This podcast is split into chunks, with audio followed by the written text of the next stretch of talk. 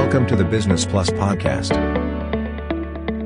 แต่คราวเนี้ยปีเนี้ยครับ และอีกหลายปีข้างหน้าจากเนี้ยหลาย ๆ ฝ่ายก็คาดว่ารถยนต์ไฟฟ้ามาจริง ๆ สักที ตัวแบตเตอรี่ใหญ่ ๆ เลยอะที่อยู่ในรถอะมันน่าจะราคาเป็นแสน แล้วคิดว่าเปลี่ยนทีอะเฮ้ยเราต้องเปลี่ยนเป็นแสนเลยเหรอมันมันแพงอยู่นะ ภาพรวมของตลาดแบตเตอรี่กำลังจะถูกลงเรื่อย ๆ ซึ่งเขาว่ากันว่าในปี 2023 ครับจะเป็นจุดที่ราคาแบตเตอรี่ถูกมาก b i z Talk บอกคิดคุยเรื่องธุรกิจแบบบวกๆกับผมต๊อบเอกพลมงคลธนากุลและออมธนัญญามุ่งสันติ สวัสดีครับพี่ต๊อบ สวัสดีครับน้องออม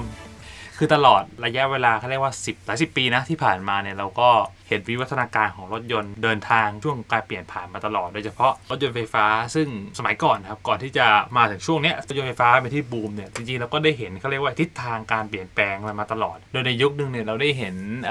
รถยนต์ Prius Hybrid Prius Hybrid เนี่ยเป็นรถยนต์กึ่งเขาเรียกกึ่งไฟฟ้ากึ่งน้ำมันที่ Toyota ปล่อยออกมานี่ต้องบอกว่าประสบความสำเร็จนะ แต่ จะด้วยเหตุผลกลใดรถยนต์ตัวเนี้ยรุ่นเนี้ยก็ไม่ได้ไปต่อนะครับสุดท้าย จนตอนหลังเนี่ยก็มีการพัฒนาตัวใหม่ๆอย่างพวกของฝั่งนิสสันที่ซึ่งจะเป็น Nissan Leaf ค่ะที่ออกมาเป็นเรื่องไฟฟ้าเต็มตัว แต่พี่ก็รู้สึกว่าเสียงตอบรับเนี่ยมันก็ไม่ได้ดีอย่างที่หลายคนคาดหวัง แต่คราวนี้มาในช่วงปีนี้ครับและอีกหลายปีข้างหน้าจากเนี้ยหลายๆ ฝ่ายก็คาดว่ารถยนต์ไฟฟ้าน่าจะมาจริงๆสักที หลังจากเริ่มเห็นยอดขายการเติบโตทั่วโลกอย่างเป็นเรื่องเป็นราว ภายใต้นโยบายของภาครัฐ แทบทุกประเทศที่ต้องการจะผลักดัน เรื่องนี้ให้เป็นเรื่องหลัก เพราะว่าต้องการจะลดภาวะโลกร้อน หรือเขาเรียก zero emission ให้กับประเทศ ซึ่ง ตรงเนี้ยเป็นเรื่องแทบเป็นเรื่องสำคัญมากทำให้หลายฝ่ายมองว่ารอบเนี้ยรถยนต์ไฟฟ้ามาแน่ ต้องออมคิดว่าไงฮะ คิดว่ามาไหมตอนเนี้ยการแข่งขันในตลาดรถยนต์ไฟฟ้านะคะอืมก็ดูเพิ่มขึ้นเรื่อยๆ แล้ว คนก็เริ่มหันมาสนใจมากขึ้นอืมอย่างพี่ต๊อบเนี่ยมีแผนที่ว่าจะซื้อรถไฟฟ้าหรือเปล่าคะพี่ถ้าวันหนึ่งจะต้องย้ายตัวเองออกไปอยู่ชายขอบหรือต่างจังหวัดนะครับ ก็ก็คิดว่าคงเป็นทางเลือกหนึ่งที่น่าสนใจครับ แต่คราวเนี้ย ปัญหาของการจะซื้อรถไฟฟ้าเนี่ยมันก็มีคำถามอยู่พอสมควร เพราะว่าอย่าลืมว่าณวันเนี้ยถ้าคุณจะซื้อรถไฟฟ้าเนี่ยสิ่งหนึ่งที่คุณต้องแคร์คือปั๊มชาร์จถูกไหมอืมถ้าเป็นปั๊มปัจจัยสำคัญเลยนะใช่ใช่ใช่เพราะว่าหนึ่งคือถ้าคุณไปอยู่พี่สมมติพี่ไปอยู่ในทุ่งหญ้า ทุ่งนาพี่กำลังปลูกอ้อยปลูกข้าวอย่างเงี้ยครับแล้วคนพบว่าพี่ต้องเข้าไปซื้อของ แล้วปรากฏว่าพี่ไม่ได้ชาร์จมาจากบ้านอืมแล้ว คำถามคือแล้วปั๊มที่อยู่ใกล้ที่สุดมันอยู่ตรงไหนอะไรอย่างเงี้ยครับเราก็ไม่รู้หรือปริมาณปั๊มมันเพียงพอจะรองรับกับความต้องการไหมซึ่งโอเคในเมืองเนี่ยภาพอาจจะเห็นได้ชัดมากกว่า ในกรณีปั๊มที่มันจะไปแซมอยู่ตามปั๊มน้ำมันได้ แต่ในต่างจังหวัดเนี่ยพี่ก็ไม่รู้ว่ามันเขาเรียกว่ามันก็ต้องไปกับผู้บริโภคด้วยว่าต้องการมีความต้องการซื้อรถยนต์ไฟฟ้ามากขนาดไหนเพราะถ้าเกิดว่าลงทุนไปเยอะเนี่ยแล้วเกิดคนไม่ไม่ตอบสนอง มันก็จะไม่คุ้มใช่ไหม ซึ่งมันเหมือนต้องไปด้วยกันเนอะมันเหมือนเออต้องผู้ผลิตก็ต้องพัฒนาขึ้นไปแล้วทำให้ดึงดูดผู้ใช้เข้ามาใช่มากใช่ขึ้นมันใช่ แล้วพี่ก็มองว่านี่คืออาจจะเป็นอีกเหตุผลหนึ่งที่ออมสังเกตว่าค่ายยักษ์ใหญ่ของญี่ปุ่นอย่างโตโยต้าหรือ Honda ครับค่ะก็ยังไม่ลงมาเล่นรถยนต์ไฟฟ้าเต็มตัวสังเกตไหมครับ ก็ยังคงผลิตเป็นไฮบริดหรือเป็นน้ำมันไปก่อนอืมเพราะว่าหนึ่งคือพี่เขาคิดว่าเขาคงมองไปที่จุดตรงเนี้ยแหละว่า ตลาดโดยภาพรวมเนี่ยโดยเฉพาะภูมิประเทศของไทยเนี่ยณตอนเนี้ยทุกๆอย่างมันก็ยังไม่เอื้อให้เป็นไฟฟ้าเต็มตัวอาจจะต้องรออีกสักพักหนึ่งแต่ว่าปีเนี้ยเป็นปีที่ปีสองปีที่ผ่านมาเนี่ยเป็นปีที่ค่ายรถยนต์มาแรง แล้วก็เป็นถ้าจะเป็นเจ้าแรกเลยมั้งที่ปล่อยรถยนต์ไฟฟ้าเอามาแบบเต็มตัว แบรนด์นั้นคือแบรนด์ MG ซึ่งน้องออมไปเห็นมาแล้วใช่ไหมครับไปเห็นมาแล้วว่าแท่นชาร์จของเขาตัวใหม่เป็นยังไงฮะ Super Chargeวันนั้นที่ออมไปงานแถลงการณ์คือ MG เปิดตัว MG Super Charge คือเป็นอ่าสถานีชาร์จไฟของ MG เขาอ่าๆค่ะเขาร่วมงานกับภาครัฐที่เป็นของสวทชอืมคือจะเป็นแบบทั้งตัววิจัยทดลองตัวแบตเตอรี่อืมอืมแล้วก็เรื่องของ ตัวชาร์จที่เขาจะเหมือนแบบพยายามสร้างมาตรฐานในประเทศไทยว่าเฮ้ย charger มาตรฐานแบบนี้นะ ต้องเขาต้องเขาะไรย่าเยต้องค่ะ MG เท่านั้น ใช่ ที่ไปดูมาก็คือไม่ได้รู้แค่ตัว product อย่างเดียวนะออมว่าออมได้เรียนรู้เรื่องของภาพรวมของตลาดรถยนต์รวมถึงอืมอย่างออมเนี่ยที่ไม่เคยรู้เรื่องรถยนต์เท่าไหร่ ก็ได้เรียนรู้จากตรงนี้ไปเยอะเหมือนกันอ่า โอเคครับ เรามาคำถามแรกที่ที่อยากรู้ในตอนนี้คือภาพรวมตลาดรถยนต์ไฟฟ้าในปีนี้สำหรับทาง MG และสำหรับทางน้องออที่ทำการบ้านมามองยังไงบ้างฮะอันนี้ไปถามความเห็นจากทาง MG นะคะ คุณพงศักดิ์ที่เป็นรองกรรมการผู้จัดการของบริษัท MG เซลประเทศไทยอือฮึ คือเขาก็บอกว่าในปีที่ผ่านมาเนี่ย ในส่วนของรถยนต์นั่งไฟฟ้า ในปีที่ผ่านมามียอดขายประมาณ 1,000 คัน ใน 800 คันเนี่ยเป็นของ MG ซึ่งเท่ากับว่าเขาก็อยู่ใน Market Share มากกว่า 80%อันนี้คือพันคันเนี่ย คือรถยนต์ไฟฟ้าเท่านั้น รถยนต์นั่งไฟฟ้า เขาขายในพันคันเนี่ยเป็นของเขาไป 800 คัน ใช่ค่ะ ว้าวก็ถือว่าเขาทำการตลาดได้ดี แล้วก็ตั้งเป้าหมายไว้ว่าในปีเนี้ยเขาจะทำยอดขายถึง 2,000 คัน แต่ว่าตรงนี้ก็มีในเรื่องของปัจจัยที่ว่าปีที่แล้วเนี่ยโควิดทำให้อืมตลาดรถยนต์ไฟฟ้าเนี่ยหดตัวลง ในปีนี้เนี่ยมีการเติบโตมากขึ้น คนสนใจมากขึ้นทั้งผู้ทั้งผู้บริโภคแล้วก็ผู้ผลิตครับเรื่องของ supply ก็ต้องมีการแย่งกันบ้างอืมอะไรประมาณนี้ก็อาจจะไม่ได้ถึง 2,000 คันอย่างอืมที่ตั้งเป้าหมายไว้ ก็คือก็เลยนะ วัตถุดิบวัตถุอะไรต่างๆ ที่จะนำมาประกอบเป็นรถเนี่ยจะต้องมีการแย่งชิงกันมากขึ้นใช่ซึ่ง หนึ่งในนั้นก็คือ chipset ที่จะใช้ในการเข้ามาประกอบเป็นเป็นหัวใจสำคัญของรถยนต์นะครับ ซึ่งณตอนนี้กำลังขาดแคลนอย่างหนัก ซึ่งก็ไม่ใช่เรื่องแปลกอะไรที่ที่ทาง MG ประเมินว่าแน่นอนจะโต แต่ก็อาจจะลำยุ่งยากหน่อย ตรงที่วันหนึ่งคือคงต้องแย่งกับคู่แข่งกันเยอะหน่อยนะครับโอเคขยับมาที่คำถามที่สองคือตลาดรถยนต์ไฟฟ้าของไทยตอนนี้แข่งขันกันเป็นยังไงบ้างฮะคือก็ยังเรียกได้ว่ายังมีคู่แข่งไม่มากอืมแต่ทางนี้ตัว MG เองอะค่ะเขาก็ไม่ได้กังวลว่า ถ้ามีคู่แข่งมาแล้วเอ๊ะเขาจะเสียยอดขายหรือเปล่าเขาบอกว่ายิ่งมายิ่งดีเลย เพราะว่าอืมมันถือว่าเป็นการเพิ่มตลาดให้เติบโตมากขึ้นอืมตัวผู้บริโภคเองเขาก็จะตระหนักถึงเรื่องนี้มากขึ้น แล้วก็อืมจะเป็นการที่ทำให้ตลาดมันเติบโต ตัว supply เองก็อาจจะมีราคาที่ถูกลงด้วยอืมก็คือเขาเรียกว่าการมาของคู่แข่งไม่ใช่ปัญหาของ MG ถูกไหมครับ MG มองว่าดีซะด้วยซ้ำมันเป็นการแข่งขันกันเพื่อให้เกิดเขาเรียก scale of economy ก็คือมีการแข่งขันด้านการทางเศรษฐกิจ ระบบนิเวศของรถยนต์ไฟฟ้าเกิดขึ้น ทำให้พอมันเกิดการแข่งขันมันก็เกิดการพัฒนาพอเกิดการพัฒนาปุ๊บมันก็มีคุณภาพมากขึ้น เป็นทางเลือกให้กับผู้บริโภคมากขึ้นอย่างนี้ถูกไหมใช่ซึ่งเขาก็บอกด้วยว่าที่ผ่านมาคนส่วนใหญ่ที่ไปใช้รถไฟฟ้าเนี่ยเขาก็กลับมาบอกว่า มันสะดวกสบายในการใช้มากขึ้นอืมคือแต่ก่อนคนอาจจะคิดภาพว่าใช้รถไฟฟ้าแล้วมันจะต้องยุ่งยากหรือเปล่า มันอืมดูแบบไม่คุ้นชินเลยอ่าแต่ใครที่แบบลองไปใช้ดูแล้วแล้วกลับมาเขาก็จะรู้สึกว่ามันสบายมากในการดูแลรักษาต่างๆอะไรเงี้ยคือติดใจมคืออย่างเรื่องการดูแลรักษาเงี้ยค่ะ หลายคนอาจจะกังวลเรื่องของ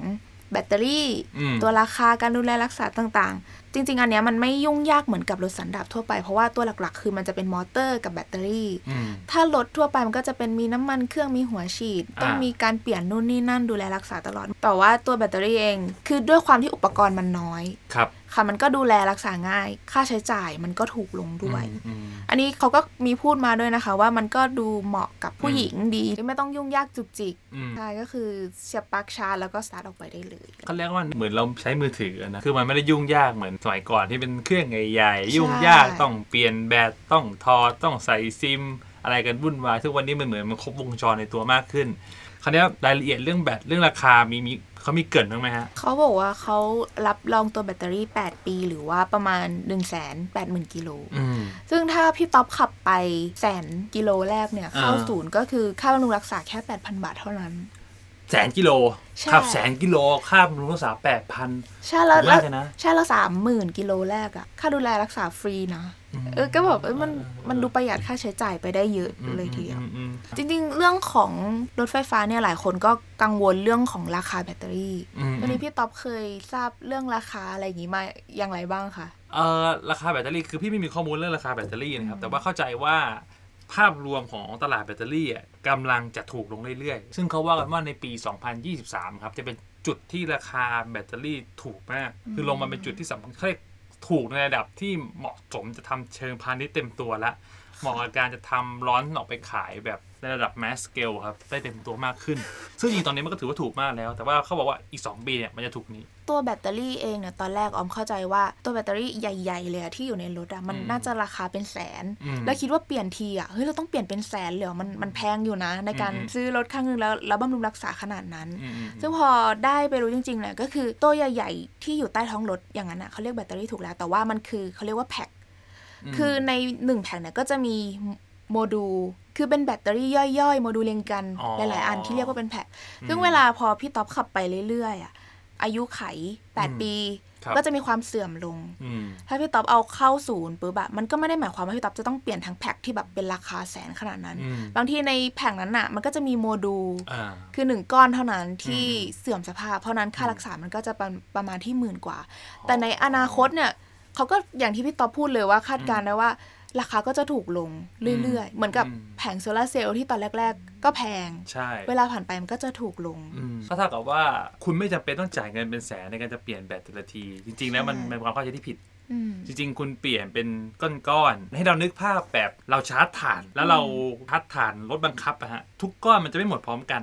แต่มันจะมีบางก้อนที่คุณหมด แล้วคุณเปลี่ยนแค่ก้อนนั้น แล้วก็ก็สามารถจะขับต่อไปได้ใช่ไหมซึ่งตรงเนี้ยก็ถูกนำมาใช้กับ กับรถยนต์ไฟฟ้าเช่นกัน work นะอืมซึ่งสำหรับพี่เนี่ย ซึ่งเราไม่ได้มีเงินถุงเงินถังเนี่ยโอ้ปาดเหงื่อ ใช่คือน้ำตาไหลนะใช่และเห็นบอกว่าออมอะ ได้เข้าไปดูในห้องทดลองเลยในห้องทดลองของ MG เลยใช่ไหมใช่ได้เห็นแท่นชาร์จบรรยายภาพให้คนเห็นหนะว่าเฮ้ยในห้องทดลองเป็นยังไงแท่นชาร์จหน้าตาเป็นยังไงฮะ ค่ะ คืออันนี้มันเป็นความร่วมมือของสวทช ด้วยอืมที่ศูนย์อืมวิจัยตรงนั้น ตอนที่เข้าไปก็คือเป็นแบบห้องใหญ่ ๆ มี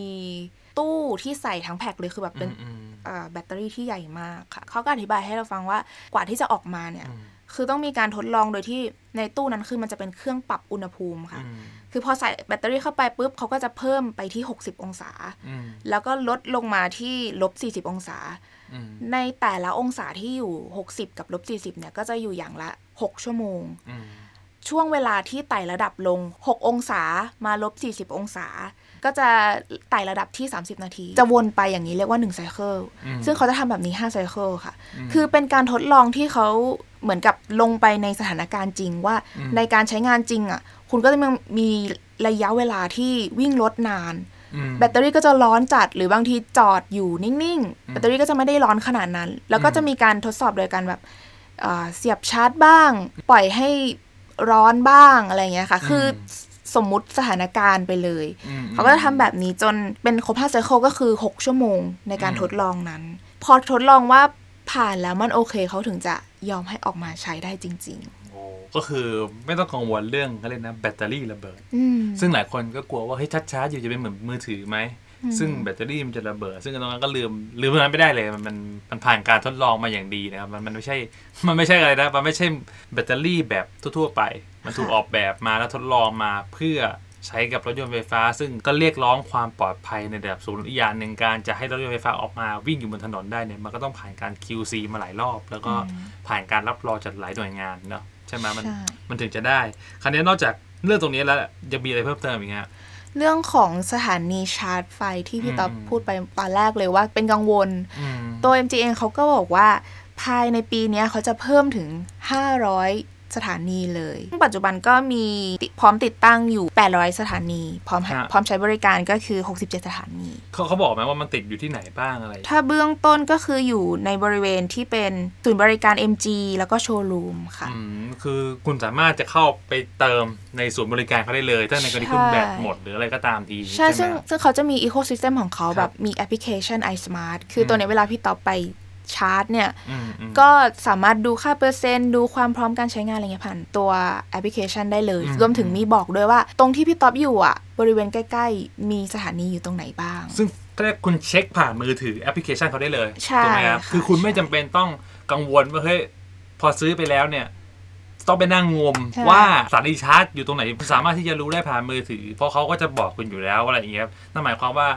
คุณก็จะสามารถไปถึงที่หมายได้เร็วในการคุณจะควบคุมแบตเตอรี่ของคุณได้อะใช้ถูกคำนี้ต้องนะครับค่ะ ซึ่งราคาของเขาก็จะมีอยู่ด้วยกัน 2 ราคาครับค่ะก็คือในช่วงพีคก็คือเขาจะแบ่งเป็นช่วงว่าวันจันทร์ถึงวันอืมศุกร์เวลา8โมงถึง4ทุ่มเนี่ยราคาจะอยู่ที่ 7.5 บาทต่อกิโลวัตต์ชั่วโมงโอ้โหอะส่วนวันจันทร์ถึงวันศุกร์หลัง4ทุ่มถึง8โมงหรือว่าเสาร์อาทิตย์ตลอด 24 ชั่วโมง ก็จะราคาก็จะจะอยู่ที่ 6.5 บาท ต่อกิโลวัตต์ระยะเวลาในการชาร์จก็ขึ้นอยู่กับว่าตัวแบตเตอรี่ของพี่ต๊อบเนี่ยเหลืออยู่กี่เปอร์เซ็นต์ด้วย เขาได้บอกไหมครับว่าเขาเรียกนะสมมติคุณหมดเกลี้ยงอะเนี่ยใช้เวลาชาร์จเนี่ยกี่นาทีถึงเต็ม ประมาณ 4-6 ชั่วโมง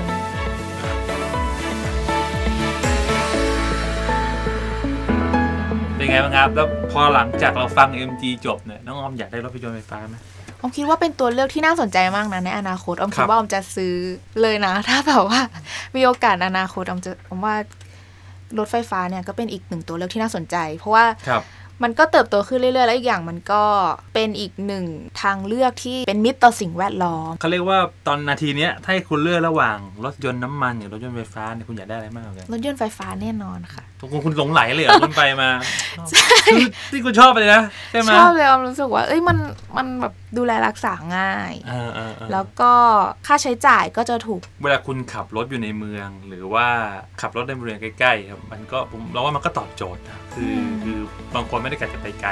ค่ะซื้อมาก็ขับอยู่ในเมืองครับด้วยราคาที่ถูกลง แล้วก็มีเอื้อสิ่งอำนวยความสะดวกเพิ่มขึ้นเรื่อยๆ ในระยะยาวในการดูแลรักษาที่ง่ายอีกพี่ว่ามันแนวโน้มก็จะเป็นไปทางนั้นแหละใช่ไหมฮะโอเค อันนี้วันนี้คือทั้งหมดที่เราคุยกันนะครับ ก็หวังว่าทุกคนจะได้อะไรดีๆก